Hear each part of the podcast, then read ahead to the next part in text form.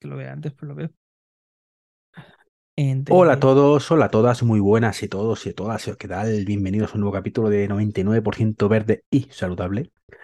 En un nuevo capítulo en el que estoy también acompañado, ya casi es un fijo del programa del amigo Mac Trompa. Muy buenas, Albert. ¿Qué tal? Buenas noches en este caso, que estamos grabando un domingo por la noche. Muy buenas noches, Iván. ¿Qué tal? Aquí estamos. Y bueno, aquí amigo Albert tiene la mala costumbre de picarme. Me gusta picarme. Me dice, toma, mírate este vídeo tan interesante y tal. Y, y es cuando empiezo a ponerme rojo como un tomate, me estalla el cerebro, me estalla así, se empieza a poner... Y digo, no puedo, tío, no puedo. Venga, esto hay que grabar un podcast, venga, más, convencido. En esta ocasión, ¿de qué era? ¿De qué era? Cuéntanos, ver el vídeo este maravilloso que me has pasado. Pues es un vídeo de un canal de YouTube que tiene bastante éxito, se llama Garaje Hermético, y es un canal que yo conozco desde hace un tiempo atrás, pero que este vídeo en particular, pues, pues no, no, lo tenía visto. Y claro, supongo que ahora estoy un poquito más metido con esto de los coches eléctricos y demás.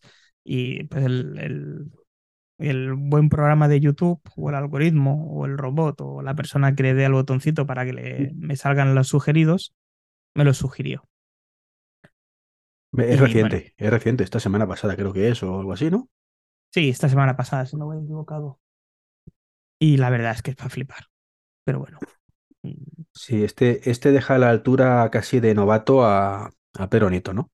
no hay más altura, están ahí, ahí, son colegas, son colegas, dejémoslo en eso. A ver, es que es lo que decíamos en el otro, en el otro vídeo, ¿no? Sí, que tiene una parte de razón en según qué cosas, pero le da la vuelta a la tortilla conforme le va bien a él. Pero hay que decir que él no odia a los eléctricos, por supuesto. No. Eso lo deja muy claro en todo el vídeo. Lo pone de vuelta y media. Ahora iremos desglosando por partes. No vamos a poner el vídeo como otra vez de, fondo porque es un vídeo de 18 minutos. Vamos a resumirlo. No obstante, tendréis el enlace. Me sabe un poco mal porque darle publicidad a este tipo de cosas pues es casi peor. de, de más visitas para que cobre más. Pero bueno. Y bueno, hay que decir. Vamos a empezar por el final. Hay que decir que que este hombre al final dice, por favor, que colaboremos, que digamos cosas en los comentarios y, tal. Y es lo que hice yo. Yo cuando me pasó el vídeo al ver, pues lo mismo que voy a decir en este podcast, más o menos, de buena forma, de forma educada. Mm, a ver, en un momento que sí le llamo hater, ¿no? Pero la última frase nada más, ¿no? Pues le hice el comentario de todo esto que vamos a comentar ahora en, este capítulo. Y bueno, 24 mm, horas después, pues ese comentario no está publicado. Desconozco si porque no lo ha visto, está, hoy es domingo, entonces bueno, a lo mejor es que no trabaja el hombre en su canal de YouTube. Está muy ocupado formándose con todas las cosas que, dice.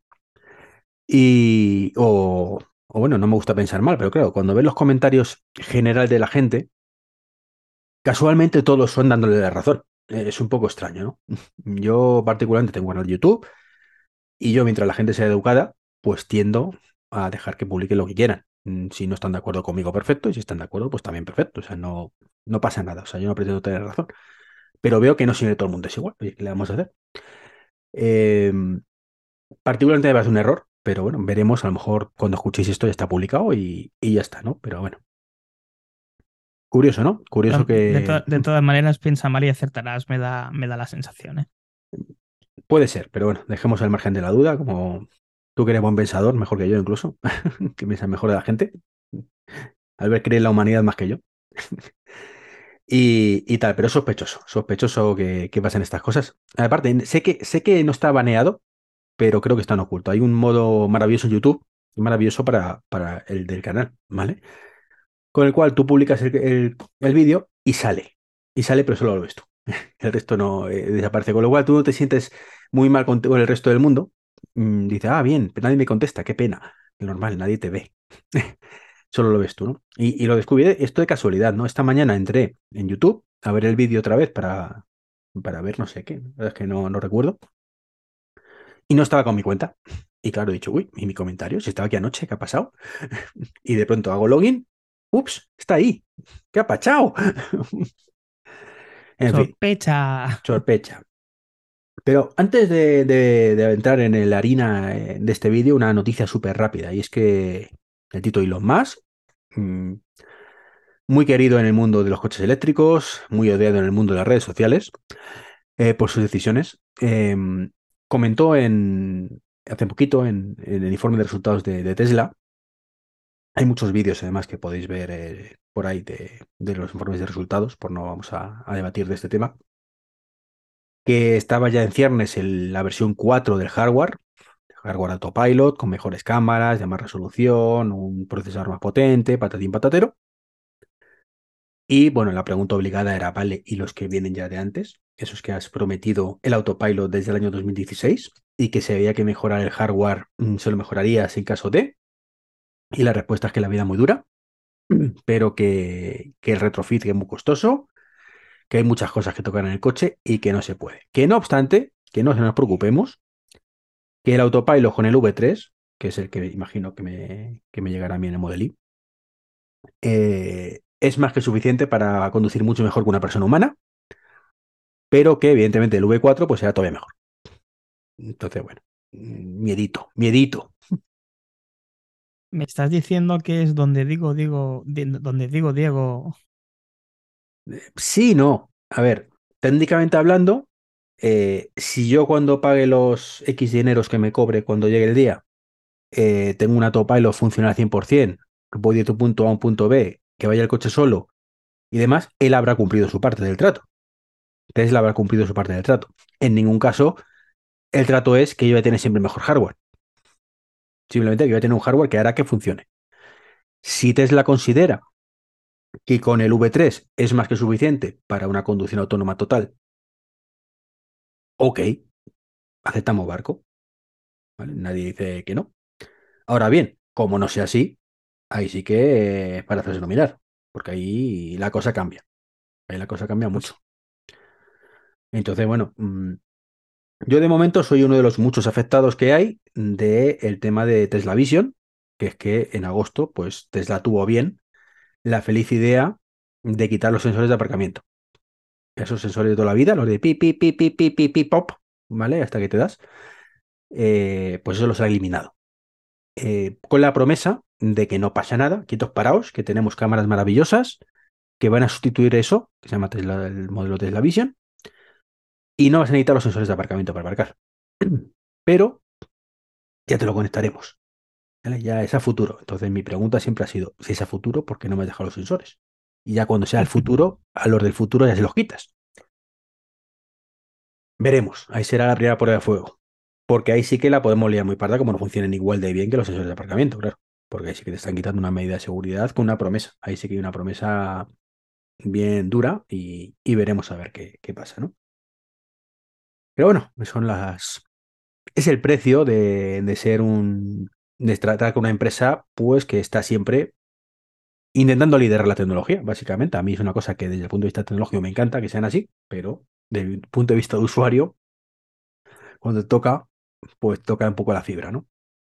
Un poquito. Veremos a ver. Pero bueno, vamos a hablar de, de ese vídeo, ¿vale? De ese vídeo maravilloso. Que si quieres empieza tú contando lo que, más que nada porque creo que lo he visto más recientemente, la he vuelto a ver hace, hace un ratito. Entonces, he visto el final solo. he visto el final, pero. Eh, es que no recuerdo por dónde empezaba el vídeo, Iván. Así pues que mira, que sea ahora. Empieza con una cosa muy graciosa, ¿no? Y se pone a hacer el cálculo, los cálculos de la abuela, básicamente.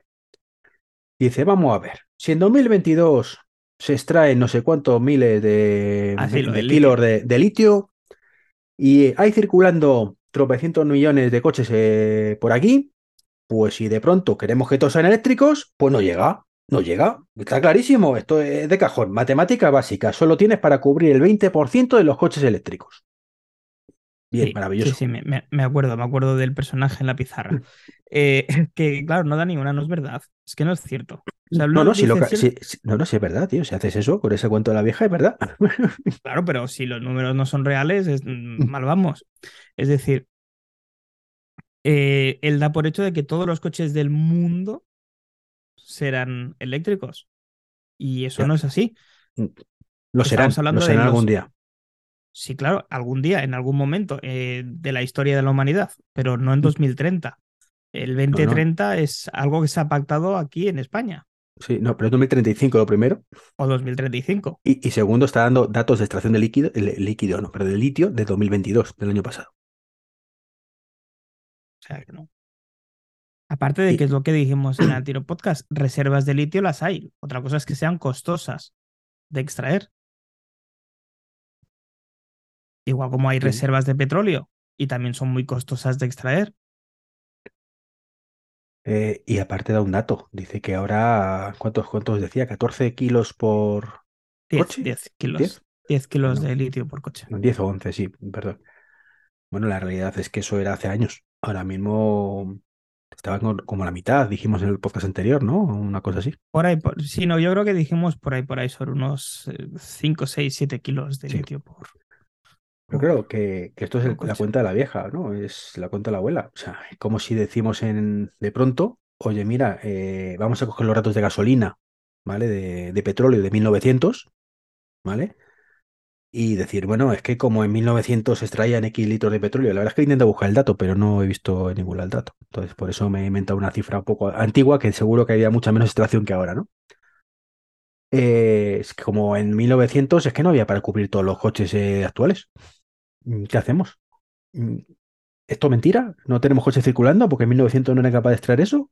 O sea, es, es completamente Es- absurdo. Es más, es que su lectura es, es que solo hay para cubrir el 20%. Bueno, pues es que ahora mismo tenemos un 5% de cuota de mercado. 5 o 6, depende del país, un 8, 10, el máximo. Además, hace una, hace una media de kilovatios por batería un poquito a la suya. Vamos a dejarlo ahí. Eh, porque, pues, por, por suerte, por desgracia, no todos los coches eléctricos que se comercializan a día de hoy tienen una autonomía como la que puede dar un eh, Tesla con eh, la batería ampliada, por decirlo. No, eso, eso realmente es de los pocos datos que creo que no están mal del todo. Dice que hay coches de 80 kilovatios, otros de 40, vamos a hacer una media de 60, que sí, que está por ahí. La mayoría son Sí, 60, pero- 50 y pico, 60. Pero se venden más de 40 que de, que de 80. Sí, pero también es cierto que, Claro. que poniéndonos en una situación realista, para 2035 lo normal será que la cifra sea 60. Sí, y también la manera de fabricar el- la batería será otra. Y, Sí, sí, pues, Y con eh, mucho menos una- litio y Claro, con batería de sodio y sí, sí, o sea, que, que este dato recuerdo de cogerlo. O sea, el, el punto número uno, así que va a abrirnos los ojos y decirnos, ¿por qué esto es un timo? que, que no os dais cuenta? ¿Que vengo yo a hacerlo? Pues si te lo inventas más gente, pues no, no. No. Luego venimos a- con el tema de los puntos de recarga, que eso es muy gracioso. Venga, dilo tú, dilo tú, que eso también es muy No, no, gracioso. no, no, Yo, yo me dejo guiar. Tira, tira. Sí, sí, es que. Se pone también a hacer la cuenta la vieja de los puntos de recarga que hay actualmente. Y de los tropecientos mil puntos que hay de gasolineras. Y que ya en las cifras actuales eh, dice que hay más puntos de recarga que gasolineras. Pero dice, pero ojo, claro, que estos son mangueras, no, no gasolineras. Bien, vale. Evidentemente hay menos puntos para cargar coches eléctricos. Todavía, lo que no miras por donde no miras que gasolineras. Que puntos para echar gasolina. Pero claro, volvemos a, a la eterna coña de, es que si todos los eléctricos se ponen a cargar a la vez, no hay dónde enchufarlos. Claro, fíjate. Y, y si todos los coches que hay en circulación se ponen a repostar a la vez, ¿hay suficientes mangueras? Eh, tampoco, tampoco. Lo que pasa es que eh, de uno a otro pasan 10 minutos. Aquí por lo visto pasa una hora, dos, tres días, según nuestro amigo No, no, no, que todavía sigo, todavía sigo en mis 13 de hacer el hotel al lado de la, de la petrolinera. electrolinera, electrolinera. Eh, Perdón, la electrolinera. Entonces, claro, es que no se da cuenta, macho, de, de una obviedad para, para cualquiera que ya, ya no que tenga coche eléctrico, porque a fecha y hora actual ni tú ni yo tenemos coche eléctrico. Pero es una obviedad y es, vamos a ver, los coches de gasolina, te pongas como te pongas, te emperres lo que te emperres, el 100% van a la gasolinera cada vez que tienen que repostar. No es negociable. Bueno, perdón, 99,99% periódico porque alguno que tenga gasolina en casa. ¿Vale? Que tenga su depósito. Algún americano estos raros que tenga un búnker y que tal. Bueno, eh, yo qué sé, tío. Vamos a, a dejar que hay una o dos personas en el mundo que es capaz de. Y algún jeque árabe que tenga ahí directamente la, todo el tema en su casa, ¿no? Pero venga. El resto de los mortales, cada vez que queremos echar gasolina, que a mí particularmente se me retuercen los cigadillos cada vez que voy, y voy todas las semanas un mínimo una vez, hay que ir a la gasolina a echar gasolina. Y una cosa que sé que no vas a decir, pero ya la digo yo. Y hay que normalmente, en el 99,9% de los casos, salir de la población. Sí, o salir o desviarte de tu camino seguro. Es muy raro, muy raro, muy raro que justo tenga gasolina enfrente de casa. Muy raro. Eh, si es una población pequeña, efectivamente salir de la población. Si es un poco más grande, pues ya te digo, o irte a las afueras, porque es cierto que justo en medio no suele haber. Bueno, en Madrid hay algunas, pero es raro. Y aquí también hay alguna, pero porque tienen una, vamos a decir, un tipo de contrato diferente y no lo han podido sacar. Pero yo he vivido eh, que se hayan tenido que cerrar gasolineras de centro de ciudad. Sí, porque mira tú por donde huele, mal y a la gente no le gusta eso. ¡Uy, qué cositas, eh! Huele mal, es peligroso. Sí, sí. Pues eso también, ¿no? Pero bueno. El caso es que el 100% de los vehículos van ahí, pero es que la realidad es que los vehículos eléctricos jamás, de los jamás, salvo que salgas de viaje, deberían ir a un punto de recarga rápida. No. O sea, el 99%, insisto, no debería a un punto de recarga rápida, salvo que o bien no tengas punto de recarga donde cargar, evidentemente, entonces tendrás que aprovechar lo que haya y vas al punto de recarga y luego te vas a tu casa, echas la horita y ya está. Pero normalmente es para viajar, con lo cual no necesitas poder recargar el 100% de los vehículos a la vez, ni mucho menos. No, necesitas que los que viajen en ese momento puedan parar. Punto. Es una obviedad, pero yo qué sé, este hombre, pues para no gustarle los eléctricos, o sea, para no estar en contra de los eléctricos, se ve que no ha visto ninguno ni ha viajado con ninguno. No sé, es un poco raro, ¿no? Al, menos en todo el vídeo no dice lo de los señoritos. No, es verdad, es verdad, es verdad. Con, garaje, eso no lo dice. Eh, entonces, es cierto, eh, no lo negamos, ¿no? Evidentemente que faltan puntos de recarga. No, no faltan, que cuanto más mejor, evidentemente, pero tampoco se van a quedar parados hoy. O sea, el año que viene habrá más puntos, el siguiente más puntos, de forma paralela a la venta de vehículos eléctricos. Pues que no va a haber ningún problema, ya lo vimos en la mesa redonda de hace unos capítulos. O sea, no pasa nada, o sea, nadie se tiene que esperar. Y si te esperas esos dos minutos, no es el fin del mundo. Pero bueno, para este hombre sí. Em, hmm, luego también otra cosa muy graciosa es que pone a Noruega como ejemplo de por qué esto es un timo y se han dado cuenta que no. Sí, además estaba buscando información sobre eso porque me, ha chocado un poquito lo que decía. En Noruega, según lo que he encontrado, hay un 80% de vehículos eléctricos. Exactamente. Bueno, electrificados. Electrificados. ¿Vale? Que yo sepa, no tienen problemas de abastecimiento. Incluso cuando van todos a la vez a recargar. No, no, he visto colas ni he visto protestas y lo he visto y lo, he intentado buscar en, en, dos idiomas. E, es cierto que Noruega, pues un país pequeño en densidad de población, con lo cual también sería muy mala suerte que les pase a, poco civilizados que estén. es normal. Por, por, estadística, ¿no? Podría suceder, ¿no? Pero no, pero no sucede, oye, no sucede. Es curioso. Claro, ¿qué ocurre? Que. Ah, escucha, escucha, en Noruega y con frío. Que según algunos, sí. 150 kilómetros. Está eso todavía en el aire, ¿no? sí, sí, sí, sí, sí. Entonces, según la noticia que yo he encontrado, dice que Noruega tiene eh, un agujero de más de 1.800 millones de euros y lo achacan a la eh, venta de vehículos eléctricos por las ayudas que el gobierno ofrece, que no recaudan lo suficiente. Entonces, este señor da a entender de que, lógicamente, como parte del precio del petróleo o de la gasolina que nosotros echamos en los vehículos térmicos, eh, son impuestos que en la electricidad eso a día de hoy no ocurre. Y además le parece bien, le parece una idea interesante el hecho de poner un impuesto extra. Digo extra porque resulta que ahora la luz no viene con impuestos. Yo no sé en Madrid, pero en Cataluña hay impuestos dentro de la luz, aparte del IVA. Ese IVA que supuestamente han bajado porque al final tampoco está claro. Claro. Entonces, e, e, es que te lo, te lo llega a decir de tal manera que dices, es que será verdad, pero es que no tiene razón. Pero no tiene razón en nada de lo que mm. dice. Entonces, mm, es un periodista, además. O sea, no hablamos de un fricazo cuñado que está en su casa. Pues se ve que lo de cotejar la información ya no lo hacen los periodistas. Y sobre todo, a mí lo que me sorprende es que no se le haya iluminado la bombilla. Bueno, pues es normal. No es normal. Viendo, viendo el vídeo es normal, ¿no? A ver, tú lo has dicho, el 80% de la población tiene un coche eléctrico o híbrido enchufable. No necesitan fomentar más el vehículo eléctrico. No es necesario, ya está fomentado. ¿Para qué van a seguir dando subvenciones? Las subvenciones se dan para fomentar algo. Cuando ya la gran mayoría lo tiene, no tiene ningún sentido. Es más, Noruega tendría que haber acabado las subvenciones no ahora, sino a lo mejor hace cuatro o cinco años. Sí, y además lo que dice que ese impuesto va a ser, eh, va a estar dado mm, dependiendo de la el peso del vehículo. ¿Vale? Que ese, ese gravamen extra, insisto, va a ser dado al peso del vehículo. Claro, aquí los vehículos eléctricos a día de hoy, año 2023, son más pesados en general que un vehículo mm, térmico. Sí, equivalente, efectivamente. Los 500 kilos de batería que decía nuestro amigo Pedro.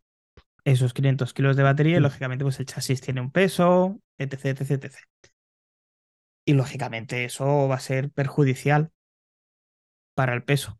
O sea, para el peso, perdón, para el precio del, del vehículo y que puede ser algo que te haga pensar comprarte un coche eléctrico o no. Es que no tiene ni pies ni cabeza. No. Es de ser el mal, además, porque no hay ningún motivo de peso, y nunca mejor dicho, para justificar que un coche porque pese 500 kilos más. Que no estamos hablando de pronto que pesen 5 toneladas y antes pesaban 500 kilos. Es decir, no estamos hablando de camiones, que los camiones evidentemente tienen un hándicap, es que se cargan las carreteras, evidentemente. Pero los coches, pues hombre, están preparados para... Porque si no, ninguna furgoneta podría circular, básicamente, que ya pesa bastante más que un coche, ¿no? Pues Entonces, hombre, no tiene sentido, efectivamente. Es, ganar de, como no creo en ello, pues ya voy a intentar ponerle piedras en el camino. Como veo que no, no funcionan los métodos tradicionales, voy a ver si cuela que le ponga piedras en el camino, que encima no tiene ningún sentido, ¿no? ¿Sabes qué ocurre además? Que mm, yo estoy seguro que desde aquí, desde el 99% verde, nosotros no intentamos convencer a nadie, simplemente intentamos decir las cosas como creemos que son y dando datos actuales, no dando datos mm, de hace unos años atrás o eh, diciendo medias verdades o intentando traerlo a nuestro terreno. Yo no trato de convencer a nadie haciendo estos podcasts contigo. Yo trato simplemente de dar mi opinión, que es tan válida como la de una persona que no le gusta el coche eléctrico o que no cree en él, pero sin, sin sin machacar al otro. Es decir, simplemente, oye, este señor dice una cosa y no es verdad. Y no es verdad por este motivo, por este motivo, por este motivo. Y se ha acabado.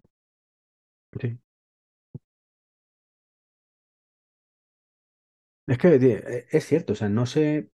E, e, es que yo nunca había visto este tipo de cosas, tío, con el tema del coche eléctrico, sí, ¿no? Mm, bueno, lo había visto con el tema de Android y Apple. Eh, sí, te iba a decir, casi, casi es peor que Apple y Android, ¿eh? porque en un momento dado nos podríamos llegar a poner de acuerdo, pero en esto. Pero, pero realmente no es, es que es peor, porque date cuenta que tú dices, a mí me gusta iPhone, eh, a ti te gusta Android. Bueno, pues chico, pues yo creo que tú, tú estás un poco más tonto que yo y tú crees que yo soy un poco más tonto que tú, pero ya está. Pero creo que no hay muchos vídeos por internet diciendo, Apple nos engaña, no compres iPhone, Android es la luz. No, no creo que no. Entonces, esta polarización, tío, te juro que me cuesta entenderla, sobre todo. ¿Qué, necesidad hay? O sea, yo entiendo que, que gente pagada que, que, bueno, pues que digamos que, que los que sí tienen intereses económicos son pues los petroleras, evidentemente, las petroleras que ven como el chollo se les acaba. Entonces, yo ahí sí puedo entender que las petroleras hagan campaña. Pero ahora, que gente de la calle con todo de frente, gente inteligente, si crea toda esta patraña, pues hombre.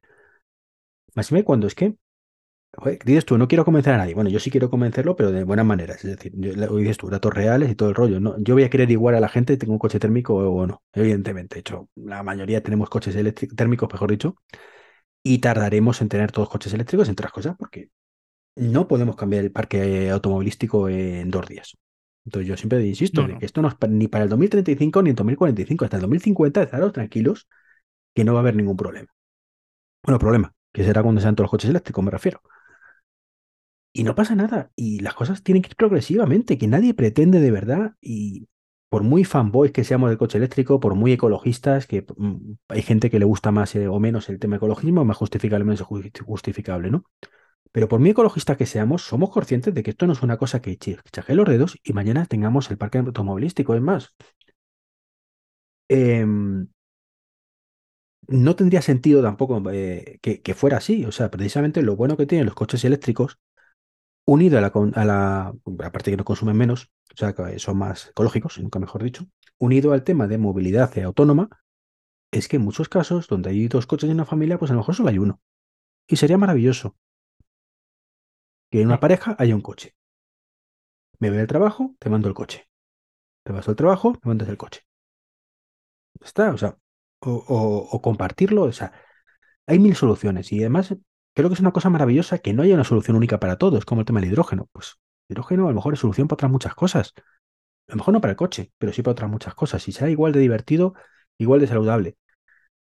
Pero esta anima de versión que hay, pues no la entiendo. Es como ya, y, y volvemos al vídeo, el siguiente punto ya volvemos otra vez a la eterna mentira de la degradación de la batería. Sí, no, no, esto, esto me, me- tu- tuve que parar el vídeo, ¿eh? con, con- cuando decía esto. No, Claro, es que, no, es que en seis o siete años la batería queda inservible y si la batería queda inservible tienes que tirar el coche. Es que dice esto, Literalmente, además. es que dice esto, pero, pero vamos a ver, ¿usted en qué mundo vive? Mm, No es verdad. ¿Habrá algún caso en que la batería se haya degradado en ese tiempo? Seguro que sí. Estoy completamente de acuerdo, igual como cuando tengo la suerte o la desgracia de vender teléfonos móviles y sale un móvil recién abierto de la caja que lo abres delante del cliente y no funciona. Y te quedas con una cara de decir, joder, ¿qué ha pasado? Toma otro. Pues está. lo mismo puede suceder con un coche en general, eléctrico o no. Pero la norma no es que en siete años tienes una batería degradada. Ni por asomo es esa la norma. Al menos las baterías de hace un tiempo atrás, como tú muy bien decías, las de los Nissan Leaf, que iban refrigeradas por aire, esas las podemos, pueden entrar dentro de esa categoría. Y es lo que decimos siempre, esa media verdad que no llega ni a media, que entonces hace verídica toda la otra mentira. Pero es que no es así. Si además Tesla da 8 años de batería, de garantía en batería. O 100.000 kilómetros. Lo que llegue De hecho, de hecho, creo que la mayoría de fabricantes da algo similar. O sea, si no son 8 son 7 y si no son 9. Por eso, eh, yo hablo de Tesla porque es lo que yo conozco, porque tú y yo lo hemos comentado antes y no conozco otras marcas. Pero es que no es verdad, es que no es verdad. Que la batería se puede degradar, sin duda. Que la batería no tendrá una carga eh, 100% al cabo de los 4 o 5 años, seguramente, quizá la tiene del 90. Pero es que el 90% de 450 kilómetros son muchos kilómetros, joder. 410. Más o menos, ¿no? Si me fallan los cálculos. Entonces, No, y de hecho bueno, es que, perdona, lo, que- lo hemos, lo hemos comentado en algún podcast anterior. O sea, que es que han salido estudios, estudios de esas baterías del año 2011, 2012, bueno, 2012. Antes del 2011, del 2012 no había coches eléctricos, así un poquito en plan masivo. Eh, coches del 2012 que ahora, 10 años después, tienen una degradación de un 10%. eso, es Cuando se pensaba, se pensaba hace 10 años, efectivamente, que iba a ser eso, eh, a los 6-7 años la batería de la porra. Y no, los únicos que se fueron a la porra fueron Leaf y algunos, ni siquiera todos. De hecho, conocemos al bueno de Milcar, que es de, de tecnología, ¿vale? De Apple, no tiene nada que ver con esto, que tiene un Leaf, que compró de segunda mano, por cierto, ya le, le he invitado a venir a este podcast, estamos negociando fechas, o sea que, que podrá decirlo de primera mano, espero. Lo compró de segunda mano y sigue durando. Ya está, evidentemente, ¿sirve un Leaf de primera generación para hacerte mil kilómetros del tirón? No. ¿Puedes? Sí. Paras un poquito más que con otros coches y ya está. ¿Es cómodo? No. ¿Yo lo haría? Pues hombre, si puedo evitarlo, no, lo haría. No, lo evitaría, quiero decir. Pero como un segundo coche, un coche para la ciudad, pues ya está. No es el fin del mundo. No como este hombre que además luego habla de la huella de carbono, ¿no? Que es la última parte que tú has visto y que, que también es muy graciosa, ¿no? Sí, sí, sí. Habla de la huella de carbono que tiene un coche eléctrico, que según él es muchísima, pero ahora resulta ser que los coches térmicos no tienen huella de carbono, Iván. Hay, hay un documental muy bueno que además eh, está hablado español, que a ver si, si lo encuentro y lo pongo en las notas del programa, que es precisamente porque, claro, cuando es el coche eléctrico, siempre decimos lo mismo, ¿no? Bueno, siempre dicen todo lo que se consume de recursos, todo lo que contamina en la fabricación.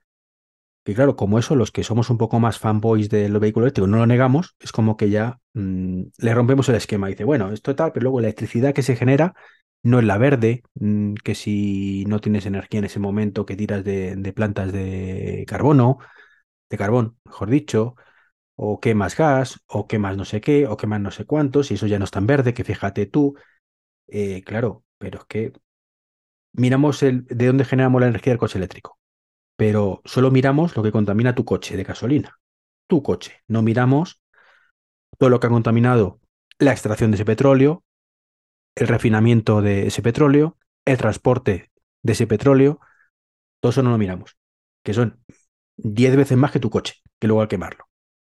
Pero eso casualmente se les olvida. ¿no? Hay un documental muy bueno que habla de eso, ¿no? Y este es un caso de eso, si no me equivoco, ¿no? Sí, sí, totalmente, totalmente.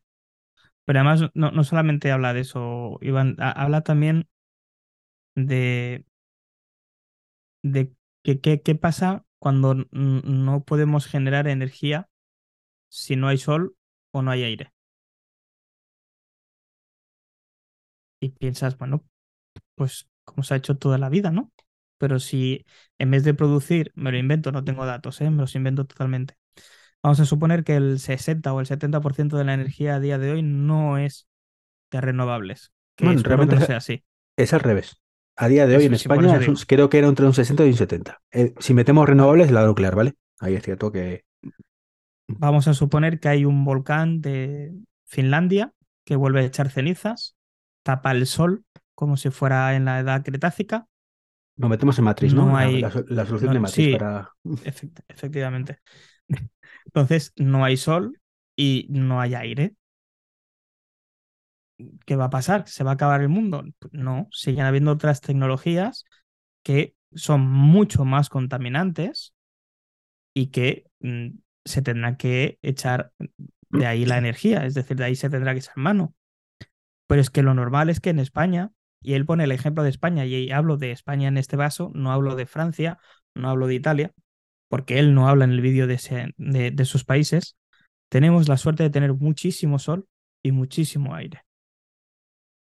Entonces, cada día más vamos a tener que producir energía renovable. Y cada día más vamos a echar menos mano de las eh, tecnologías más contaminantes.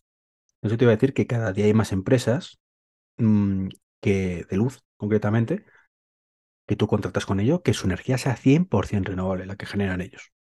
Que no significa que la que viene de tu cable, evidentemente, pues será la que sea, la que más cerca te pille. ¿Vale? Pero ellos, el, equivalente a lo que tú consumes, lo generan con energía renovable. 100%. O sea, tienes Pepe Energy, tienes Sur Energía, tienes Imagina Energía, no sé, hay un montón, tío, de, compañías que además por contrato lo ponen así. Entonces, más les vale cumplirlo. Porque si alguien lo investiga y ven que no, pueden meterlo en un puro, ¿no? Y, sinceramente, si el vocal de Finlandia estalla y cubre toda la atmósfera y nos quedamos sin sol, creo que, mm, o si tenemos un ataque alienígena, o de la sofá se convierte en realidad y hay un ataque zombie, pues creo que el de dónde venga la energía del coche eléctrico es va a ser el menor de nuestros problemas, porque vamos a tener problemas mucho más gordos. Pues sí. Entonces, bueno, que, que el ecologismo está muy bien, hay que luchar, pero evidentemente porque mm, eh, es un problema muy gordo, pero mm, de los que hay actualmente, pero es cierto que se puede complicar mucho más. O sea, y si Rusia mañana nos ataca, mm, sinceramente me da igual que este buen hombre haya hecho un vídeo nefasto, tendré otras preocupaciones. Pero bueno, a día de hoy, afortunadamente, no parece que esto vaya a ocurrir. Crucemos los dedos. Eso mismo pensaba seguramente en, Ucrania. Hace, me da que no. Me, da que avisaron de que iban a atacarles. Bueno, pero hace dos años no creo que estuvieran pensando que iba a ocurrir, ¿no? Es un ejemplo, ¿no? Es una, es una noticia triste que lo que de la guerra, evidentemente. Pero me refiero que hay que poner en perspectiva los problemas. y, y este es un problema muy gordo a nivel ecológico por la supervivencia como raza humana, como planeta. Debemos intentar solucionarlo, pero claro, si estamos en un ataque nuclear o nos atacan los zombies o un ataque alienígena o un, todos los volcanes estallan a la vez y nos quedamos sin sol y volvemos a la era glacial, pues hombre, sinceramente. Creo que ni tú ni yo nos vamos a preocupar mucho de que si el coche eléctrico que tenemos acercando, la energía viene del carbón, mm, del petróleo o del sol. La verdad es que no. Entonces, bueno, un poco de seriedad, ¿no? Hay que decir, venga, ya, ya pasa la tontería. y yo creo que este es el resumen un poco de, de todo lo que dice, ¿no? O sea, mm, ah, por cierto, una, cosa importante. Eh, no sé qué coche térmico tendrá este buen hombre. A lo mejor tiene un pedazo de coche térmico súper cuidadito y demás. Porque parece ser que tú el coche eléctrico eh, lo tienes, lo dejas en la calle y en seis años, pues la batería degradada, el coche para tirar, tienes que comprarte otro, con lo cual la huella de carbono será equivalente, porque por lo menos admite que es la mitad, ¿no? Pero dice, bueno, pero como lo tienes que tirar a la mitad de plazo, al final eh, el uno por lo otro, ¿no? Es un poco la conclusión que saca este buen hombre. Sí, sí. Pues ya digo que no sé qué coches térmicos habría tenido este hombre, que, pero, pero yo ten... ha- habla de que puedes hacer 4.000 400.000 kilómetros tan ricamente. Hombre, que con los coches actuales, pues alguno llega, alguno llega. Pero, ¿qué quieres que te diga? Los coches de más de 200.000 ya están un poquito cascaos. Y a ver, como, como en todos hay, co- como, en todo, habrán excepciones. Te puedo dar una. Yo tengo un tío que con una furgoneta hizo un millón de kilómetros. También te digo que el mantenimiento que tuvo de esa furgoneta seguramente le daría para comprar otra furgoneta. Pero no es la norma. La norma es que normalmente sobre los 200, 250, 300 mil eh, kilómetros el coche ya no anda. O el coche lo has vendido. O el coche está desballestado. Hay una cosa que está clara. El motor se va jodiendo con el tiempo. Es impepinable. Tiene muchísimo rozamiento. Impepinable. El coche, como el motor vibra un montón, el coche vibra un montón. Con lo cual todas las juntas están sufriendo muchísimo. Con un coche eléctrico eso no ocurre. El rodamiento es el que es, evidentemente, pero la junta no va con el taca-taca. No.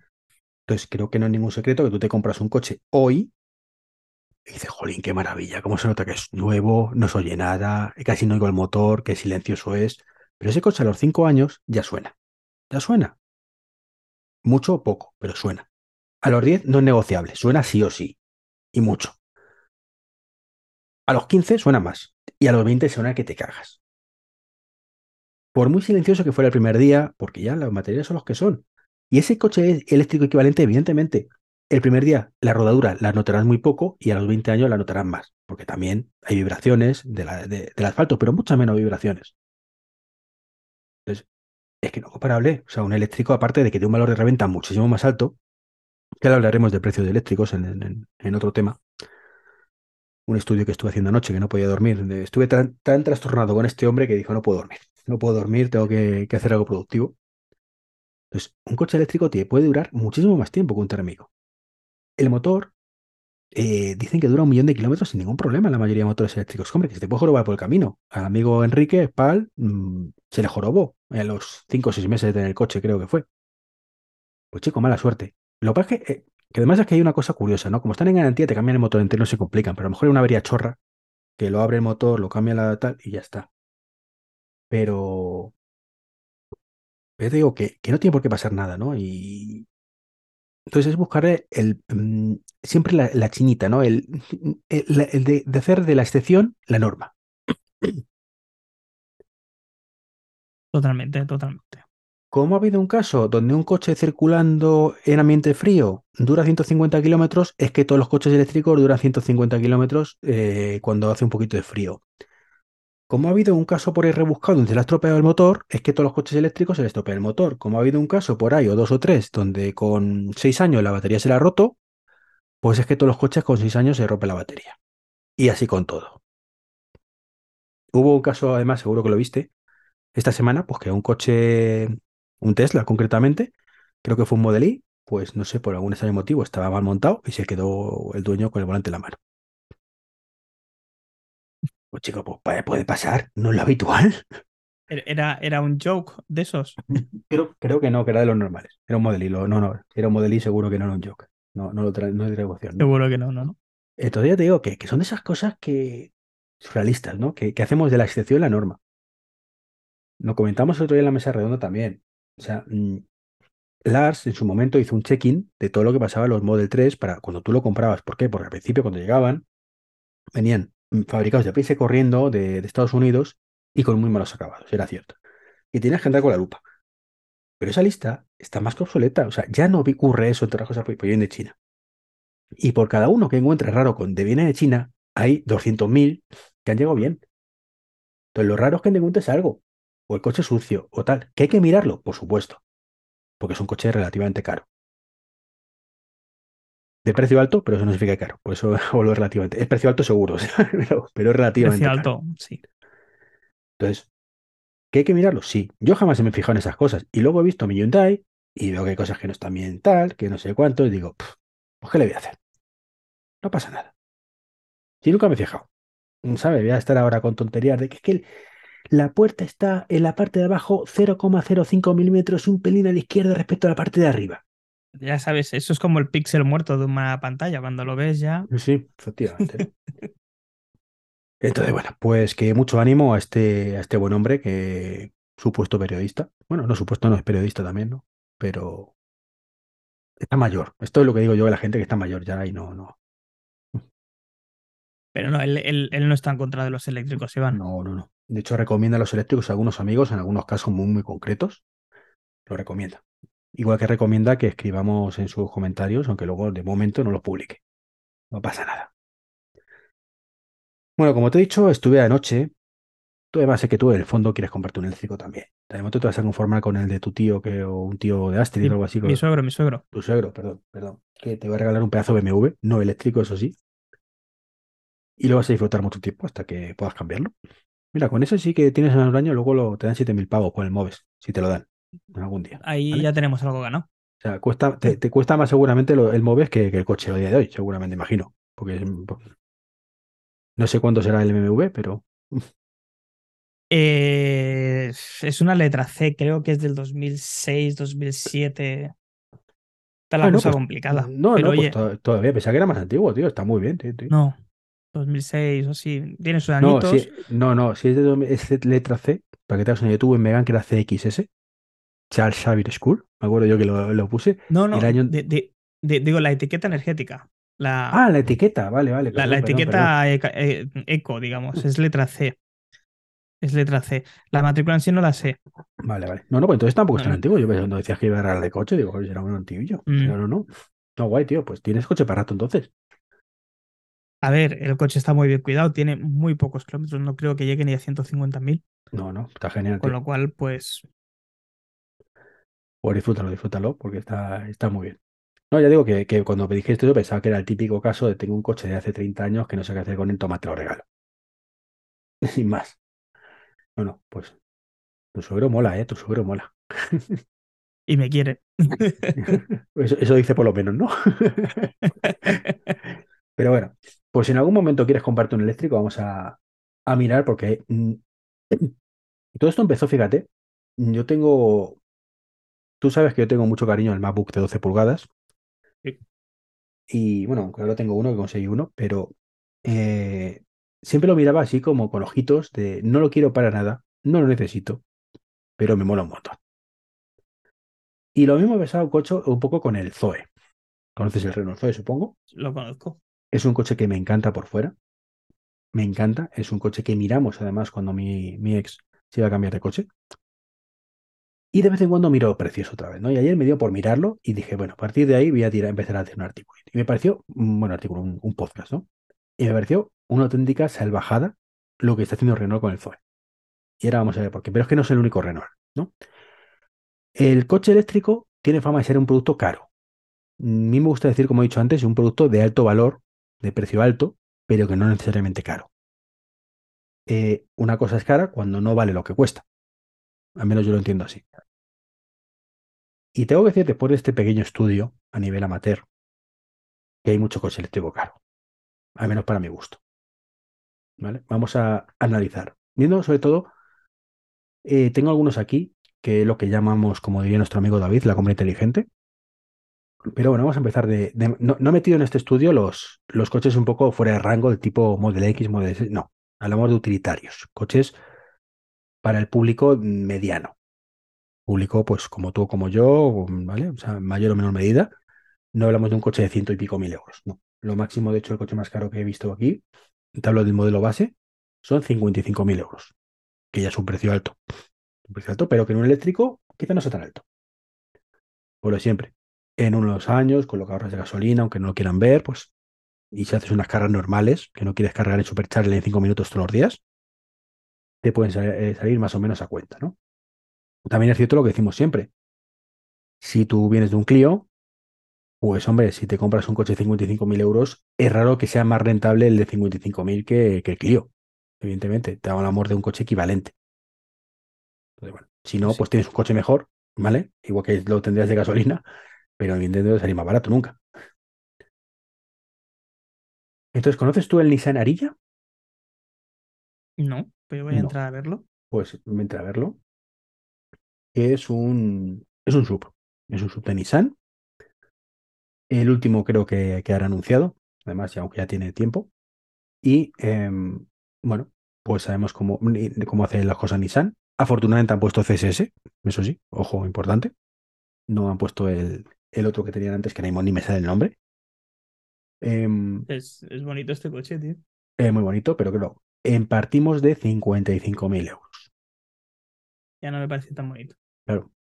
Esa es la historia, ¿no? Dices, es un coche tradicional, porque al final Nissan hace coches tradicionales, no es ordenado sobre ruedas, no tiene nada espectacular, ninguna funcionalidad que digas, joder, que son 55.000 euros.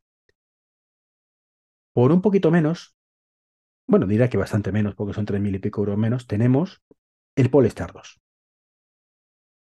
Y ahí son 51.700 euros. Te hablo de precio de partida, y luego ya ofertas y demás aparte, ¿no? Y joder, pues este a lo mejor no es tan mal, ¿no? Porque es un coche em, que poco tiene que envidiar por lo que he visto a los Tesla, en este caso que es lo que yo llamaría contrainteligente, ya veremos por qué. En algunos casos, en otros son otros modelos. Eh, cuesta solo 2.000, 3.000 euros más que el Tesla Model Y. Y, hombre, en prestaciones a lo mejor no llega, pero también tiene Android Automotive, que es el equivalente a un buen software. Llamémosle, consideremos Automotive buen software, ¿vale? Eh, De Google. Eh, con sus aplicaciones, sus cositas, que es incluso mejor en algunos casos que, el software de Tesla, que por ejemplo no puedes instalar aplicaciones, o sea que está muy, muy bien. Y si no te gusta el Model Y, no te gusta, o no te gusta Tesla en general, y te gusta este diseño más, que también es muy bonito, es una especie como de pseudo sub, lo estás viendo, pues son 51.700 euros, no sé cómo lo ves. A ver, es lo que dices tú, es un producto que tiene un precio alto, pero que si con un uso normal nos apañamos, no sale tan fuera de la norma. Mm. La pena es que este queda fuera del plan Moves, por ejemplo, ¿verdad? No, es- estos entran, menos el Arilla, todos Estos entran, entran. Menos Creo el que anillo, entra. Creo que sí, porque el Polestar, ¿No? este, el modelo son 51.700 y creo que el Plan Moves es 52.000, creo, ¿eh? A lo mejor me estoy equivocando. Está ahí, ahí, ¿eh? También es cierto que debe estar ahí, ahí. Está ahí justito. Hombre, si te Justito. entra por el Moves y puedes entregar un coche eh, para, para desguazar, son 7.000 euros menos. Sí, hombre. Un BMW, por ejemplo, un- ¿no? Un BMW. pues. Es- Estamos hablando de un, de un coche, es bonito también. Luego en mi lista, Eh, a continuación. No, perdona, ¿qué decías? No, yo, yo si te fi- no sé si en tu lista has, has puesto el C4, Sí, está. El, el- el- dices el, el Citroën. el Citroën Sí, sí, C4 está, está, está, pero queda, está, queda, está muy abajo en la lista todavía. Porque vamos de, de más caro a barato. Después el que tengo puesto es el Kia EV6, que es un vehículo precioso. Realmente precioso. Sí, precioso, precioso. Precioso. Te, te giras Eh, por la calle, ¿eh? Sí, sí, sí. A mí me encanta ese coche. Tiene unos 400 kilómetros reales, creo, de autonomía. Y son 51.600. El problema, que Kia Hyundai tiene un software muy malo. Muy, muy malo. Bueno, limitado. Muy no- tradicional, muy normalito. O sea, no hace ninguna virguería. Prácticamente les tienes que suplicar las actualizaciones OTA. Uno lo tiene, otro no. Entonces, claro, si eso no te importa, que sea un coche tradicional en ese sentido del software, lo que hemos dicho Polestar 2 no, tiene Android Automotive, con lo cual tienes actualizaciones garantizadas y demás, pero en este caso es un vehículo que cuesta 100 euros menos que el Polestar 2, eh, tampoco estamos hablando de ningún chollo. Para mi gusto más bonito, pero ahí entramos en el tema de gustos, o sea que te puede gustar más uno que otro sin ningún problema, no es una verdad objetiva de ningún tipo. Pero claro, son 100 euros menos. Yo creo que a que le guste perfecto, pero no es una compra inteligente en ese aspecto, ¿no? Que digas, joder, pues una relación calidad-precio buena. Es un pelín caro quizás, quizás, pero tampoco mucho. Mm, Luego tenemos al Volkswagen ID4. Otro que, mm, bueno, Volkswagen lo está intentando, pero sabemos que mm, tiene unos problemas brutales con su software, pero brutales.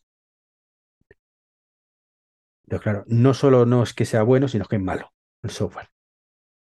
No Sí, porque no lo intenten, pero y claro, es que el amor de un ID4 son 51.000 euros. Lo mismo, si te gusta el diseño, si no te importa que el software sea el que es, te gusta la marca Volkswagen, perfecto. ¿Vale? Y no te vamos a decir que, que esto sea en plan media marca, que yo no soy tonto. No, no. Es un coche que vale lo que vale mm, y perfecto, no hay nada que objetar, ¿no? Y es de los coches eléctricos, vamos a llamar, relativamente pequeños. Relativamente pequeños, pues bastante, también es, es larguito, que más me gusta. Pero ID4. porque en casa, sí, porque en casa también hemos tenido siempre Volkswagen. Y pues la cabra tira al monte. Pero sí que es verdad que a nivel de software está muy por detrás de la competencia y cuando te gastas cierta cantidad de dinero, pues pasa un poquito como el Kia, ¿no? Que esperas Mm. un, un plus, esperas un, un poquito más. No solamente con... Y esto es lo que tiene todo el mundo. No digo que para la gente que no busque mucho de software, que le dé igual, como digo yo, mi padre o muchísima gente, o sea, que, que le da igual. O sea, que no aprecian, no aprecian el software de Tesla, por ejemplo. No aprecian una aplicación móvil guay, no, les da igual. Ah, que puedo encender la calefacción desde el coche, desde el móvil. ¿Qué más me da que haya que hacer 15 pasos que uno? Si sea bonito que feo, le doy y funciona, pues ya está. Entonces, para ese perfil, perfecto. Luego tengo otro que es el Tesla Model Y, evidentemente considero que es la compra inteligente. Tiene unos 350 kilómetros de autonomía, son 48.000 euros.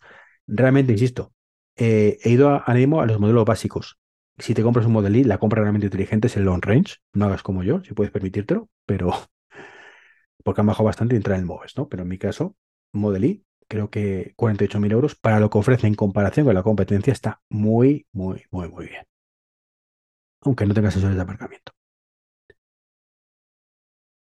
Y justo a continuación tenemos el Ioniq 5, otro coche que es precioso, que o te gusta o lo odias, pero que le pasa exactamente igual que el Kia V6. O sea, mm, no hay por dónde coger el software.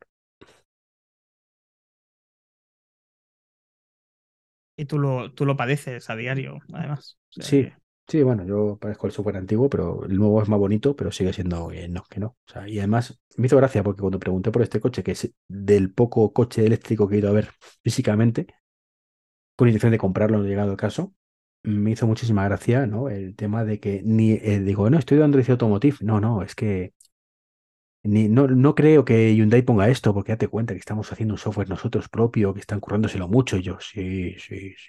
claro. El Ioniq 5 cuesta lo mismo que el Tesla Model Y, unos 48.000 euros el básico. Que sí, que luego con la promoción del mes se te quedan 39. No sé si esa promoción incluye el Plan Moves o no, sinceramente, porque como los fabricantes ya veces que te lo pone, otras que no, otras te lo pongo en asterisco y lo ves, otras que no te digo nada. Lo mismo, si te gusta el coche y no te importa que tenga todo ya un software un poco regulero, perfecto, es un coche por dentro precioso, súper espacioso, o sea, maravilloso. O sea, no, no hay nada que objetar en ese aspecto. Problema, el software. Y luego, bueno, llevamos aquí seis modelos razonables, ¿no? Vamos a, otra gama, que esta te sonará un poquito más. Aparte de la sub, un poquito más pequeñitos. Este es la Model 3, otro que considero compra inteligente, motivos más que obvios. Ahora está en 46.200 euros. Claro, yo lo que pienso es, ¿te gastas 46.200 euros o 48.000 en un Ioniq 5? Suponiendo que no quieras llegar al I. Si quieres un sub a toda costa, está claro, Ioniq 5, pero si no, es que no hay... Y si no hay color. Luego tienes el ID3, que es que son 1.000 euros menos, macho. 1.000 euros menos el ID3 que el Model X. Model 3, perdón. Tú has visto el Model, el Model el, el ID3. O sea, es un coche que está muy bien, si costará 10.000 euros menos. Claro. Eh, están fuera de rango de precio. Entiendo que es por una cuestión de producción y de demanda. En el momento que haya más demanda y que haya más producción, entiendo que, que bajarán los precios. Sí, pero es que no puede haber demanda si no bajan los precios. Es que es lo de siempre. O sea, mm, Bueno, tú, sí. Claro. o sea, tú puedes vender más coches si a pesar de tener un precio alto, tienes un valor añadido que la gente aprecia, pero si no los estás vendiendo. Es normal. O sea, objetivamente es un coche caro el ID3 ahora mismo. Igual que pasaba con el ID4. Es un coche caro para lo que ofrece. Que son 45.000 euros de coche. Que sí, que luego a lo mejor lo negocias y consigue bajarlo un poco, pero es que da igual. Ahí vas sea, a bajar dos, tres. Es que entre, salvo, insisto, que no te guste Tesla o que te guste mucho el ID3, es que dices, vamos a ver, entre gastarme 46.200 o 44, 43, 42 en un ID4, un ID3 mejor dicho, es que no me lo pienso, es que un ID3 es un Golf. Sí, no, no. Además, c- cabe la posibilidad de que a la gente no le guste Tesla. ¿eh? Tesla no es una Coca-Cola que le gusta al No, no, no, no, por eso 98% de hay la gente que ¿eh? O odia sea, Tesla, odia el interior de Tesla por lo minimalista, a lo que a uno no le gusta, al otro, perfecto. Pero ni color. En funcionalidad, en prestaciones, te hablo de prestaciones ya. ya no te hablo de, de las muchas prestaciones que tiene o no. O sea, es un coche muy tradicional a precio de coche mm, top. Creo que no, no lo compensa, ¿no? El que, por ejemplo, sí veo que está bastante bien, a pesar de que sigo viendo que carito, son el Kia Azul, por ejemplo. 38.900, 39.000 euros. Bueno, pues ya dices, bueno, es un sub pequeñito, ya estamos hablando de 8.000 euros de diferencia, ya es para pensártelo. Y dices, bueno, sí, yo quiero a lo mejor uno mejor, pero no me da. Pues, bueno, o no me da o no quiero Sí. que me dé. Sí, porque además si te planteas la, la entrega de tu coche, y lo que decíamos antes, ¿no? Si puedes acceder a Plan MOVE son 7.000 euros menos. Se te mm, plantan un coche de cerca de 30 a 32.000 euros aproximadamente, hemos dicho. Sí, ¿no? Si le hacemos la resta, que ya es un precio razonable. Partiendo de la base, por ejemplo, que a día de hoy el Golf más económico eh, térmico son alrededor de 23, 24 mil euros, si no voy equivocado. y por ahí andará. Ya cambia la cosa. Mucho. Ya hablamos de, de coches razonables. O sea, es razonable. No es un mega chollo, pero es razonable, ¿no? Eh, a continuación tenemos otro que no entiendo, sinceramente, el Nissan Leaf, 38.500 euros. Un coche que no tiene batería refrigerada. Un coche que no tiene CSS. Y te lo siguen vendiendo 38.500 euros. Claro, luego nos sorprendemos de que hace cinco años Nissan Leaf era el segundo coche o el primer coche más vendido de España y de Europa y ahora no está ni, los, ni, el, ni el ranking. ¿Quién se compra un Leaf? Nadie. A día de hoy no debería comprárselo nadie a no ser que tenga un uso en una ciudad donde normalmente no haga nunca eh, cambios de temperatura bruscos y un uso de ciudad completamente. Si no, no tiene sentido este coche. Pero además es que es carísimo. Para hacer Sí. eso, tienes coches en el mercado más económicos y eh, con mejor rendimiento. Bueno, o que trabajes en Nissan, que a lo mejor te lo dejan a precio chachi, entonces lo puedes justificar. Oja- ojalá, ojalá. Pero si no, la verdad es que no hay por dónde coger este, este Nissan Leaf. Y luego tenemos otro que tampoco entiendo, sinceramente, tampoco entiendo, que lo tuvo además nuestro amigo Enrique, que es el Peugeot 2008. Un Peugeot 2008 que es precioso, que si lo miramos por precio, pues a lo mejor no es, especi- es- es especialmente caro, tampoco barato, hablamos de un precio de 38.000 euros también, como el Leaf, un pelín más barato, son 200 euros menos concretamente, el otro era 38.500, este son 38.320. Pero claro, hasta que miras que tiene una autonomía de 250 kilómetros. Ahí es donde te iba a dar. Entonces, claro, dices, joder, tío. Sí. Un coche de casi 40.000 euros, una autonomía de 250 mm, no es correcto. es que es un coche que podría ser un top ventas si tuviera una autonomía normal, de 400 kilómetros. 400, 450 WLTP, que son 300 y muchos reales. Y sería un top ventas, porque es un coche precioso. Que sí, con un software más o menos tradicional, pero Peugeot es de los que hace un software bastante bonito de toda la vida, o sea, con lo cual sigue siendo mismas funciones, pero por lo menos ba- bastante bonitas, ¿no? Pero bueno, flipante. Y luego ya bajamos otra gama, que es la que a mí es cuando me ha estallado la cabeza. Con esta gama es lo que me he tirado de los pelos porque no la entiendo. Peugeot 208. El 208, ¿cuánto te costó un 208 de gasolina? Lo voy a decir ahora. Dame un momento que te lo dímelo. miro. 208 que en el modo eléctrico tiene 300. ¿Por qué? Porque tiene el la misma batería que el 2008, creo. Si no, la misma se le parece mucho. El cinco puertas, para que tengas una idea. A ver, tensión. Solicita tu oferta. A ver. Tiqui, tiqui, tiqui, tiqui. Que es uno, uno que afortunadamente sí tenga gasolina, con lo cual podemos compararlo bien, ¿no? Espérate que no nos lo dice. Sí, hombre, tienes que dar unos cuantos pasos y al final te lo dice. Ayer me- es que es muy malo. La página web de Peugeot es muy mala. Pero, ¿pues ¿esto qué es? Venga. Configure y contrata. Vamos a ver. El básico. Todavía se Mira, compró un el- el- sin querer. No, no, no. El básico, básico, básico son 18.390 euros. 18.000, ¿no? Sí. Pues el básico básico, el modelo eléctrico, 34.500. Inexplicable. Claro, es que es, es que es hablamos de un Corsa que yo puedo entender que este coche costará 25.000 euros. 25, 26. ¿No? Viendo la diferencia, dices, mira, que es un poco más caro, que tiene que ser más caro que el normal, pero 5, 6, 7, 8.000 euros, 10.000 si me apuras muchísimo. No tiene sentido. Pero claro, es que, es que con estos, ¿cuántos venden? Y sí, tiene una autonomía de 300 kilómetros en vez de 250 como su hermanito mayor, porque tiene la misma batería, entonces evidentemente pesa menos y, y consume menos, pero... Pero es que luego te vas a Opel Corsa, que es su hermano gemelo, porque es el mismo coche, le cambian el chasis, el logo y poco más, y el volante yo creo, y cuesta 500 euros menos. Lo mismo, ¿cuánto cuesta un Corsa, tío? Pues vamos a intentar averiguarlo. Venga, averigualo también. Verificador. Aquí Minotauro. Aquí me nota VK, ¿no? Chiste que solo entenderán los que escuchen Back to the Game. A ver. eh, eh, eh, turismos. Venga, turismos. Es que esto la verdad es que lo pedí la también, pero estaba demasiado preocupado anoche de. Compra online. Venga, compro el line del Corsa. Eh, el básico 17.600, 1.2, 75 caballos. Es que cuesta el doble, tío. El doble. 34.000 euros, tío. Es que no hay por dónde cogerlo. Son coches que dices, es que ¿quieres vender alguno? ¿Tienes la mínima intención de venderlo? Si no es así, ¿para qué, los, para qué lo has creado? Es que es absurdo. Pero si llegamos a la absurdez total, llegamos a mi querido Zoe. Un coche que tiene ya unos cuantos años, que lo renovaron hace ya 3, 4 años creo que fue. La última renovación, que, bueno, la, última renovación que hicieron algo fue en 2020. Un coche con fecha de caducidad, que ha dicho Renault que en 2024 deja de venderse y se sustituye por un Renault 5 eléctrico. Un Zoe que por diseño mm, te lo sacan mañana y te crees que es nuevo, porque es un coche precioso, al menos para mi gusto. Y que tiene una autonomía entre 250 y 300 kilómetros, es decir, no muy allá. Y que cuesta 34.000 euros.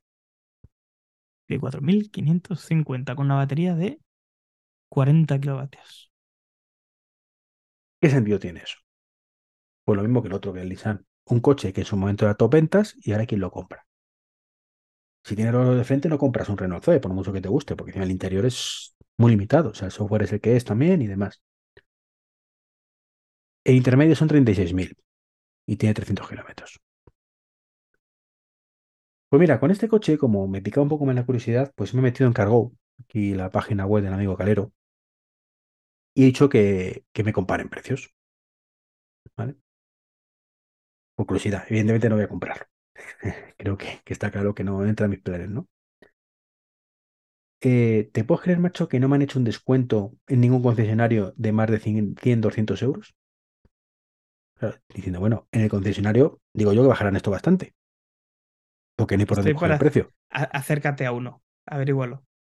No, no, no, no, no, pero si ya, ya te acercas, ya te, te mandan el, de cada Ya, concesionario sí, sí, lo sé, lo ¿no? sé, lo sé. Sí, sí, lo sé, lo sé. Pero por eso digo que no puede ser. Es, co- pero ¿cómo te van? No, no, no, sí, sí, te lo hacen, porque hay, hay diferencia de 200, 300 euros entre el más barato y el más caro, ¿no? Claro, al primero que recibí esta mañana, pues yo le he contestado. Digo, oye, muchas gracias por tu tiempo, pero me dices dónde está la oferta, porque tú lo único que me estás diciendo es el precio de la página web, me descuentas en Moves, que encima me descuentas en Moves, con lo cual ni siquiera me estás haciendo el descuento, sino que luego ya lo recuperaré yo algún día. Y si lo, y si lo financio, me haces un descuento. Pero lo mismo que cualquier otro concesionario de si lo vendes con Renault, te descuento 400 euros. ¡Wow! ¡Wow! 400 euros de descuento. Es de coña. No les interesa. Iván, a día de hoy. O sea, los precios nos están indicando esto. De hecho, creo que lo tenía por aquí abierto. No sé si lo he borrado al final. Estoy buscando, pero uh, no lo veo ahora. No lo veo ahora. Espérate, voy a ver si, si puedo meterme directamente en el comparador que me han mandado. Ya por curiosidad, Puedes, ¿no? Y te, puedes. digo, y, y te digo los, los precios, que esto es otra cosa. Cargo, aquí tengo cinco ofertas. Por 80 kilovatios la batería, ¿eh? eh 30.491 es más barato. Con Y me dice que tiene, y que, sí, sí, y que me ahorro 7.839.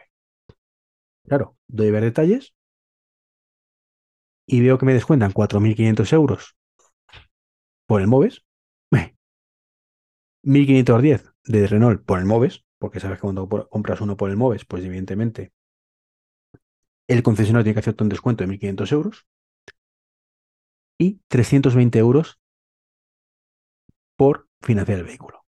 Porque si no financio, ¿vale? Me sale por caro. 30.810. Mm. Eso sí, tiene el detalle de incluir los gastos de matriculación, que son 590 euros. Vale, gracias. Como les he dicho a todos, muchas gracias, pero mm, el coche no vale eso. Un coche con tanta antigüedad, con esas características, no puede costarme eso. Y con fecha de caducidad, además. Bueno, realmente la fecha de caducidad es secundario, porque realmente tú compras tu coche. Que luego dejen de venderlo, pues mira. Sí, Pero- pero claro, ya no se van a fabricar más unidades de. Por cierto, te he dicho 80 kilovatios, no, 80 kilovatios el motor. 80, eh, la batería de 50 kilovatios hora, hora, como tú bien has dicho. Entonces, esto es lamentable. Lamentable cómo está el mercado. Esto sí que no es una compra nada inteligente. Sobre todo cuando ves un Hyundai Kona, que aquí por lo menos sí se le ocurran un poquito más a los Hyundai. Por algo son los que más coches eléctricos, o de los coches que más eléctricos están vendiendo ahora mismo. Más allá de que algunos como el Ioniq y demás, pues no den abasto, pero sean caros. Quizás, o no, tampoco hemos dicho que tampoco mucho. Y un Kona, que es un coche muy aparente, muy pintón, pues te cuesta 33.000 euros. Claro, entre 33.000 por un Kona, que es un sub pequeñito, o 34.000 por un Zoe, no sé. Complicado. hombre. Es que como segundo coche mm, sería mejor un Zoe, pero es que evidentemente calidad-precio el Kona, o sea, no tiene ningún sentido. El... sin ningún sentido. O sea, sin ningún género de dudas. Y es así, Iván. Es más, si tú te metes en la página web, te dice que 28.000 euros con la promoción del mes, que no sé si incluye el MOVES o no, porque si además esto le incluyes el MOVES, se te queda el coche en 23, más o menos. Pasa la que ahí yo mola. creo que sí. Yo me imagino Tiene- que sí que lo habrán incluido. Ti- Tiene pinta que lo hemos incluido, pero, pero si no lo han incluido, porque ya digo que no me quedó claro por la página,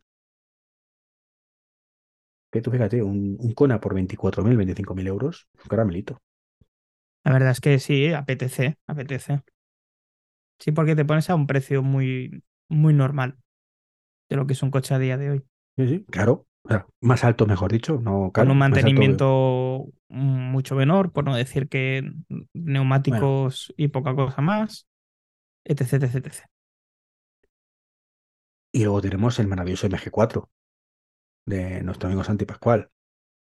33.000, no, 30.000 euros cuesta, 30.600. Un top ventas. ¿Por, ¿Por qué será? No sé. ¿Por qué se vende más que ninguno? Pues no se me ocurre ningún motivo. Hmm. O sea, claro, ahí ya empezamos a encontrar cosas chulas. 30.600 euros por un Kia MG4, 34.000 por un Zoe o un Corsa. Es que es un insulto a la inteligencia. Llega un momento que decirte, no, mira, te puede gustar mucho el coche, pero es que no. Es un insulto a la inteligencia. Es que no, no ofrece nada ese coche. O sea, no tiene ningún. ¿Cómo, cómo te fuiste a dormir ayer, eh? No, no, hombre, después del vídeo de tu colega, macho, no jorobes. O sea, es que, es que Entre el vídeo y, y el estudio de mercado. Sí, sí, es que me, eso- yo cuando veo esos insultos a la inteligencia dices, pero es que, es que ¿cómo quieres vender con esto? ¿Cómo quieres? O sea, es que ¿en qué planeta crees que esto es una buen- un producto en condiciones? Luego eso se echa las manos a la cabeza. Es que no vendemos coches eléctricos, es que los coreanos, es que los chinos, es que... Es que, a ver, no eres competitivo, tío. Es, espérate que de aterrice. No, sí, otro. Si es que se lo van a comer con patatas. Se lo van a comer con patatas. Es una pena, tío, porque son marcas de toda la vida que tenemos cariño. Pues sí. Ya, ya no porque sean de Europa, no sean de Europa, que bueno, que eso te puede gustar más, te puede gustar menos, te puede dar igual o no. ¿no? Y también porque da mucha faena a la gente de aquí. Por ejemplo. Citroën tiene muchas plantas aquí. Nissan tiene, bueno, tenían plantas aquí. Eh, bueno, Y luego tenemos Kia otra vez, con el Kia Niro, que es el hermanito pequeño del Kona, prácticamente es el mismo coche también. Y mira, 28.700, tampoco está nada mal, ¿eh? Un Niro por 28.700, que tiene una autonomía de unos 380 kilómetros. Jolín, pues también está muy bien, tío. La verdad es Si que quieres, sí. si quieres uno, te gusta el tipo sub, pequeñito. Pequeñito, insisto, esto no es un mega sub. Con una autonomía decente. Está muy bien este coche, tío. Lo- eh, o sea, ya te digo, yo he metido como comida inteligente de estos los tres, el Hyundai Kona, el MG4 y el Kia Niro. Creo que en una relación calidad-precio buenísima. No voy a decir insuperable porque siempre se puede mejorar, pero buenísima. Sobre todo cuando el siguiente es un Fiat 500. Stellantis, casualmente otra vez. 27.000 euros. Dice, bueno, no muy caro, claro, pero es que la autonomía son 200 kilómetros. Y aparte, ¿has visto cómo suena ese coche? No, Porque hay No un Fiat disgusto. 500 que le han puesto sonido. De buscar No. el vídeo. a ver, todos en teoría por ley tienen que tener cierto sonido cuando van despacito. Pero claro, sí, sí es muy feo el sonido. habrá que buscarlo, habrá que buscarlo. Es más feo que pegarle un a un padre con un calcetín sucio. Ganando puntos aquí los amigos de Fiat. Fiat, que hasta hace muy poco, y creo que siguen igual, de hecho, eh, pagan un pastizal todos los años a Tesla por los créditos verdes estos, que bueno, para quien no sepa lo que sea, lo que es, básicamente cada fabricante de coches tienen una serie de, de puntitos, y es eh, lo verde que seas, te, te puntúo y tú tienes que mínimo llegar a cierto nivel. Que tus coches, un mínimo porcentaje, tiene que ser eléctrico. Eh, Fiat hasta ahora no tiene ni un coche eléctrico en el mercado, con lo cual la única solución, por suerte, daban esa opción de, bueno, si uno le sobran porcentaje de coches eléctricos, que te dé su parte a ti, tú se lo compras y ya está. Esto, esto me recuerda a la altura en Nueva York. No sé si sabes cómo funciona la altura en Nueva York ¿El qué? de los edificios. No la, la altura. Tú, tú- tú tienes, si quieres hacer un edificio más alto, tienes que comprarle altura al, al, al- al viejo, por así decirlo. Entonces, por eso no hay tantos rascacielos ahora, porque ya no hay tanta altura que vender. Joder. Pues esto pasa un poquito lo mismo. ¿Vale? Cada año la Unión Europea se pone más estricta con esta norma. Cada año la Unión Europea le va a pedir a, los, eh, a las fábricas de automóviles que tengan más coches verdes y que tengan menos monóxido de carbono. Entonces, la única manera que tienen es o borrón y cuenta nueva, ya no vendo coches térmicos y me dedico solamente al eléctrico y pierdo 5, 6, 7 años de mi, de mi vida fabricándolos, diseñándolos, etc, etc, etc. O lo que muy bien explicaba eh, Iván, que le compra esos puntos verdes que yo no tengo a empresas que le sobran. Y además en lo has este explicado caso- tú correctamente. No es por coches eléctricos, sino realmente por emisiones de dióxido de carbono. Efectivamente. Entonces, Tesla, que como todos sabemos, todos los coches que tiene son eléctricos, por lo tanto no tiene huella, huella de carbono, vamos a dejar esa palabra ahí. Él no tiene emisión de CO2, pues le vende ese excedente a las otras empresas. Y he estado buscando información respecto a esto, porque yo me enteré hace relativamente poco de esta información, gracias a la mesa redonda que tuvimos el otro día. Y creo que Tesla gana más dinero vendiéndole esos puntitos a las otras empresas que vendiendo sus propios coches. No, tanto no, pero sí es un porcentaje importante. Muy importante. Sea, eh, no, no porque básicamente Tesla es una máquina de hacer dinero con sus coches porque es el que más beneficio por coche saca. Pero desde luego gana muchísimo dinero. De hecho, lo que sí es cierto es que eso es ahora. Hace tres o cuatro años, cuando estaba en la cuerda floja, sobrevivía. Ahí sí que sobrevivía gracias a esos créditos. Ahí sí. En ese momento que a lo mejor es lo que tú está- eh, has leído era el momento en el que subsistía gracias a, a eso. Porque si no, habría estado- ha entrado en pérdidas. Es lo único que tenía un poquito de beneficios con esos créditos. Entonces no deja de ser como mínimo, como mínimo algo curioso, ¿no? Y luego tenemos otro del grupo Stellantis, que a mí me da mucha pena, tío, porque es un coche que está ahí, ahí, está ahí, ahí, que es el Citroën C4, que es el que me hacías antes mención, ¿no? A mí me hace tilín. 25.000 euros, no está nada mal. El problema, 250 kilómetros de autonomía. Pasa un poco lo mismo Sí. que con el, con el Peugeot 2008. Que significa que a efectos reales a lo mejor son 200 y poco, 200. Es un coche estéticamente muy atractivo, pero muy grande para la autonomía que te, que te, que te desenvolupa. Y es lo que va a hacer que el día de mañana no me lo compre. Y es una pena, porque es un coche que a mí particularmente me, me gusta mucho también. Y a ver, que no es que seamos fanboys de una marca a otra.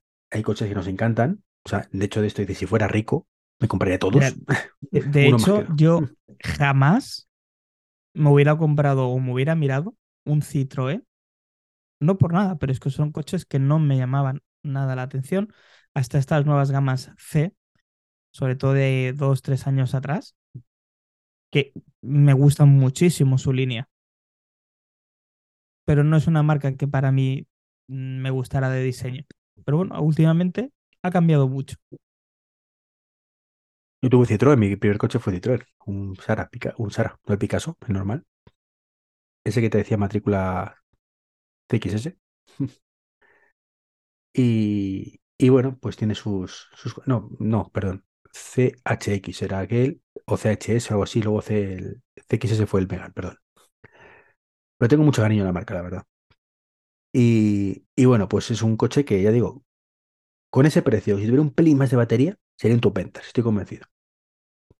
Si en vez de 250 llegara a 350, entonces estamos del doble, son 350 kilómetros, sería un top ventas seguro porque es un coche que está muy bien, tío, está muy, muy bien. Y luego llegamos a otra de las compras inteligentes, que jamás pensé que lo recomendaría, pero es que por relación calidad-precio es inmejorable a día de hoy. El Dacia Spring. 20.500 euros. Un Dacia. Ese coche barato, barato, barato de Renault, de la submarca de Renault, 20.500 euros. La única pega 200 kilómetros, pero da igual. O sea, de hecho, este coche en cierta manera, y no malentendéis esta expresión, es lo que comúnmente se puede llamar un altaúl andante, porque tiene muy poca puntuación Eurocar. Tiene una estrella, creo. Pero no nos engañemos. Es una estrella que es seguramente mucho mejor que un coche de 5 estrellas de hace 20 años. ¿Vale? Este, te, con el Moves te quedan 13.500 euros, eh, tío. Sí, sí, sí. Es que si lo quieres, ya no te voy a decir como un primer coche, quizás sea un poco arriesgado, pero como un segundo coche es una compra muy inteligente. Un segundo coche para la ciudad, donde, mm, hombre, en principio, aunque sea un coche un poco inseguro, hombre, mm, un leñazo en ciudad tiene que ser muy gordo, muy gordo, muy gordo para que acabe muy mala cosa. Es raro. Entonces, para ciudad, un coche para moverte con ciudad, 200 kilómetros, más que suficiente, tío. Y es que son 13.000 y pico euros con el Moves. Y sí, es muy justito en cuanto a batería, pero claro, por precio, ¿verdad? Ya digo, es un coche que me parece brutal, brutal. La única pega que tiene, a día de hoy, más allá de los 200 kilómetros, es que tiene una lista de espera que flipas, como casi todos, como casi todos. Hoy en día de hoy, si quieres un coche ya, creo que Tesla y, do- y dos más, y no sé los otros dos quiénes serán. O sea, que tú y De todas suerte. maneras, el- es lo que tú decías de que a mí me tiraría para atrás más la autonomía que lo, lo de, lo, lo de la estrella en Euron, una estrella en Euroncap, ¿no? Ujú. Evidentemente, si te co- compras este. Perdón. Dime, dime. No, no, dime, dime, dime. No, si te compras este vehículo es para hacer ciudad. No, no es para desplazarte a hacer viajes medios o viajes largos. O sea que la velocidad a la que te mueves por ciudad, al menos por ejemplo en Tarragona son 30 kilómetros por hora. Es extremadamente difícil que te pase algo muy malo yendo a esa velocidad. O que tú puedas hacer algo muy malo a una tercera persona yendo a esa velocidad. Y si te mueves entre poblaciones, porque lógicamente la gente no toda vive en el centro de la ciudad, sino que también se puede desplazar a algunos barrios dormitorios o pueblecitos eh, cercanos, son 20, 30 kilómetros, máxima de velocidad 100, 110 kilómetros por hora, 120 en autovía. Si tienes la suerte de que tu pueblo esté comunicado con autovía, que hay tres, eh, la velocidad media serán 60, 70. Bueno,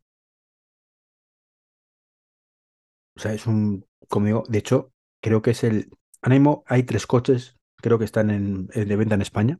En enero los tres más vendidos han sido, no, no recuerdo el orden, creo que el más vendido era el Spring, luego el, el Model Y y luego el, el MG4. Y si no es así, han bailado entre ellos, ¿vale? Pero son desde luego los, los más vendidos porque son las compras inteligentes, es que, es que lo ves. O sea, de- son Sí, sí. coches muy buena relación calidad-precio para lo que ofrecen, ¿no? Luego tengo otro en la lista que lo he puesto por nostalgia, porque no se puede comprar, ¿vale? Pero es una auténtica guarrada que no se puede comprar. Y ese coche lo hemos mirado tú y yo en algún momento, que es el Seat eléctrico. Un coche que en su momento salió a 18.000 euros y que lo sacaron ese precio precisamente por los créditos estos. Lo sacó SEAT para poder cubrir su cuota y en cuanto la cubrió, pues lo, lo quitó del mercado hasta el día de hoy. No lo ha vuelto a sacar. Cuando es un coche que se vendía como rosquillas y con el móvil se te quedan 12.000 euros. 12, 13. Sí, me, me lo comentaste, de hecho me sorprendió que eh, había leído que había tenido muy buenas críticas, muy bien, muy buena acogida y te comenté, digo, oye, Iván, ¿y, digo, ¿y este coche y tal? Dice, pues si a ver si ya, ya, ya no se vende. Y yo, ¿cómo? De hecho, la gente lo vende de segunda mano más caro que nuevo. En veintitantos mil euros. Lo están vendiendo de segunda mano en veintitantos mil euros. Cuando les costó 18, 17, 16 con el Moves. madre mía. Y, y ahí están, ¿no? Y el último de la lista es también otra compra mm, que podríamos considerar barata, pero claro, no sé si la palabra es, bueno, barata no, de precio bajo, porque yo creo que es caro, realmente. Hablo del Citroën Ami, un coche muy peculiar, que cuesta 80 8.200 euros, tirado, pero claro, tiene una autonomía de 75 kilómetros. ¿Dónde vas con 75 kilómetros? Es un biplaza de estos tipo huevo, de, de los de Urkel, Sí, sí, es, es como, como una moto disfrazada de coche. Sí, es un, un coche que bueno, son 8.200 euros, pero que realmente creo que es caro para, para lo que está ofreciendo. Este coche por 5.000 euros sería también maravilloso para gente que créditos cortitos y demás, pero es que para esto te compras un patinete mucho más barato, tío. Es que no. Sí, o una moto Sí, de sí, estas eléctricas. sí, te cuesta más barato también una moto eléctrica que esto. Entonces, bueno, pues esto es un poco el análisis de precios que hice yo anoche y que la única duda que, lo que, la conclusión que saco yo es que en la mayoría de casos no es que son altos, sino, mm, o sea, no, no es que sean altos, sino que son caros. Y eso es un poco triste, cuando tienes que dar la razón al que dice el coche eléctrico es caro. No todos, pero en estos muchos casos hemos visto que efectivamente son caros y que creo que es imperativo que los fabricantes tradicionales se, bajen del, del burro ya y bajen los precios a unos precios competitivos, porque es una pena. A ver, no, no es una pena de cara al cliente, que también, porque tiene alternativas inteligentes, como hemos visto. O sea, que es lo que están comprando casualmente, ¿no? El Dacia Spring, el Kia Niro, el MG4, el Kona, los Tesla, se venden como rosquillas. Y no son baratos precisamente, o sea, no son precios bajos precisamente. Y es una pena no, que, fabricantes tradicionales estén dejando pasar esta oportunidad y luego estén llorando, como pasa con el grupo Stellantis sobre todo. Ay, los chinos, es que hay que parar los pies, es que no, que no, hacen cosas raras. No, tú que no haces los deberes. Así Sí, que creo que, que dicho esto, la única pregunta que nos queda es, Albert, ¿cuál te vas a comprar? Pues a día de hoy, por suerte o por desgracia, ninguno, porque mm, no me lo puedo permitir. Y porque tampoco tengo la necesidad realmente, ¿eh? es lo que hablábamos antes. Es decir, yo ahora tendré coche gracias a mi suegro, pero no es una de las cosas que yo eche en falta. Eh, para el uso que yo le doy al coche, me sale más a cuenta alquilarlo que, que tener uno en propiedad a día de hoy. Claro que las necesidades cambian, pero a día de hoy mi necesidad se cubre con un alquiler. Imagínate, en ese nivel estoy. No, pues no pasa nada, mejor. Es que mejor, tío, es que no hace falta comprar que todo el mundo tenga un coche, o sea, no es algo imperativo. De hecho, una de las... Ahí sí me lo han publicado, ¿ves? He tenido un debate muy interesante con una persona en, en el vídeo, precisamente, que afirmaba rotundamente, yo jamás me compraré un eléctrico. El debate es muy gracioso, ¿no? Yes. Y ya le he dicho, digo, hombre, salvo que tengas intención de morirte en los próximos 25 años, tendrás un eléctrico y probablemente te sentirás imbécil por no haber que lo, lo comprado antes, ¿no? Y él dice que, que no, porque es que sale muy caro recargarlo y que tarda mucho y que no. Entonces, claro, cuando te pones a tirar del hilo, mm, claro, dice, pero ¿cómo que sale muy caro recargarlo? Digo, te sale muy caro cuando viajas, que viajas dos veces al año, el resto en tu casa. Dice, no, no, yo es que viajo nueve veces al año.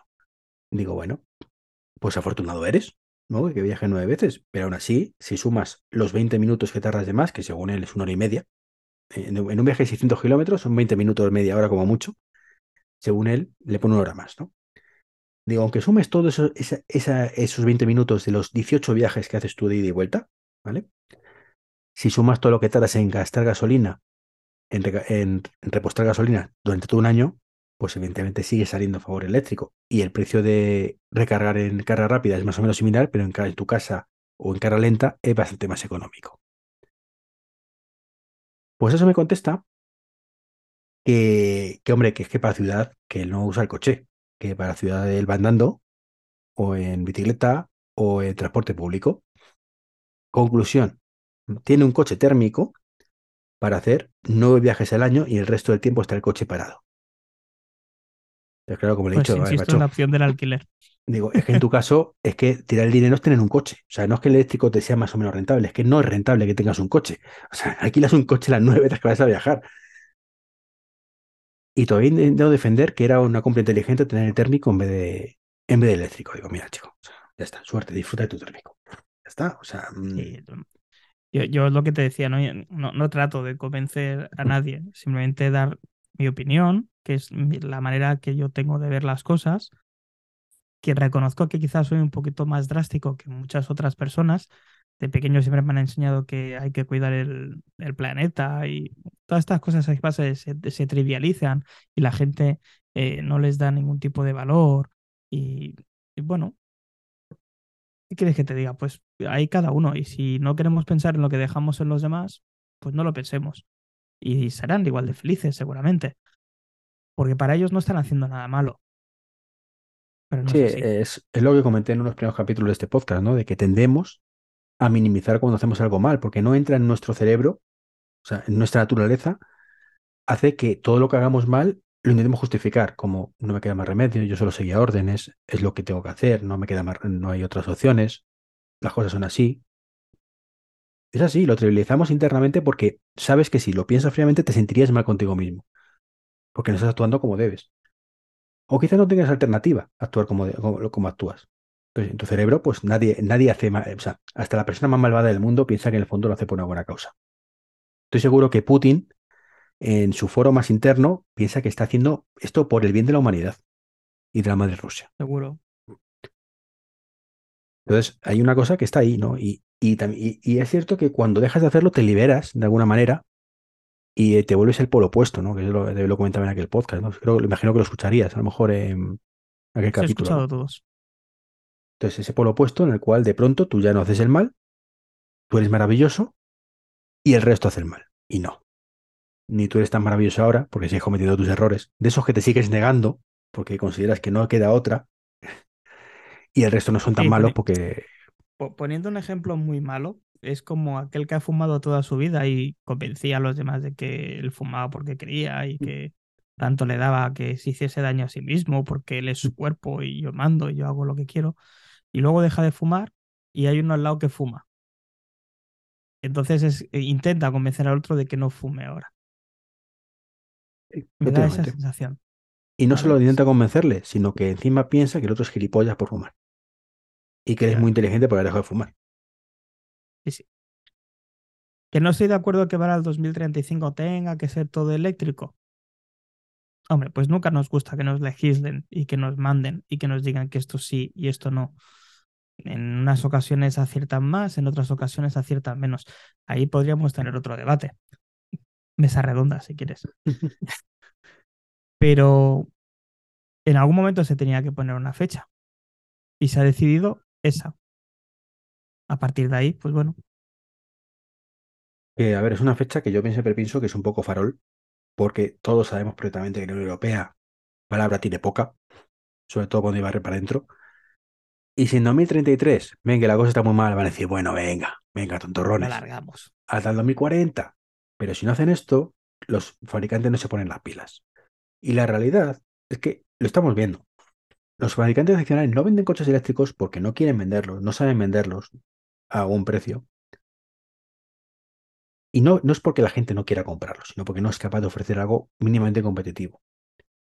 Totalmente. Y por mucho que los petrolheads, ¿vale? los, los haters de, de todo esto, se emperren en que mm, está muy mal que nos obliguen, que en cierta forma estoy de acuerdo contigo, que lo deseable es que no sea necesario. La realidad es que para el 2035 no se van a vender coches térmicos no porque la Unión Europea lo tenga prohibido. No se van a vender coches térmicos porque no va a ser rentable venderlos. porque nadie va a querer comprarlos, salvo los cada vez menos haters barra petrolhead. Porque esos mismos, que ahora son fumadores muy activos, que yo lo valgo y que es mi cuerpo y que hago lo que quiero y que tal, pues como bien les he dicho, por dentro de 2, 3, 4, 5 años, cuando tengan mesa de coche, cuando su vecino tenga un coche eléctrico, cuando su padre, su hermano, su primo tenga un coche eléctrico, se suban al coche eléctrico y digan, me cago en la leche, que bien va, qué poquito suena, no contamina, qué aceleración tiene, y yo aquí con mi carraca, mm, acabarán pasando por el aro. Sí, Otras cosas por eso, porque ya la gran mayoría habrá pasado. Y Citroën, Peugeot, si siguen vivos, que no tengo nada claro para aquel momento, o el chino de turno, se tendrán que convertir, ¿eh? No les queda otra. pues solo le venderás ya el coche eléctrico. Te guste o no te guste. Que siempre será por culpa de la malvada Unión Europea que me ha obligado. No, es porque no les sale rentable. Así de claro. Pero bueno, Pues- qué bonito es filosofar. Y bueno, pues nada, pues aquí tenemos el garaje hermético, que evidentemente hace honor a su nombre. Me parece un nombre muy correcto. Mentalidad hermética. Con ese tipo de cositas. Pues Albert Caballero, no sé si quieres añadir algo o nos despedimos por hoy. Nos despedimos por hoy. Como siempre, un- una charla muy interesante. La Y nada, es que pues- contigo es muy fácil charlar, Iván. Nos enrollamos ahí como las persianas.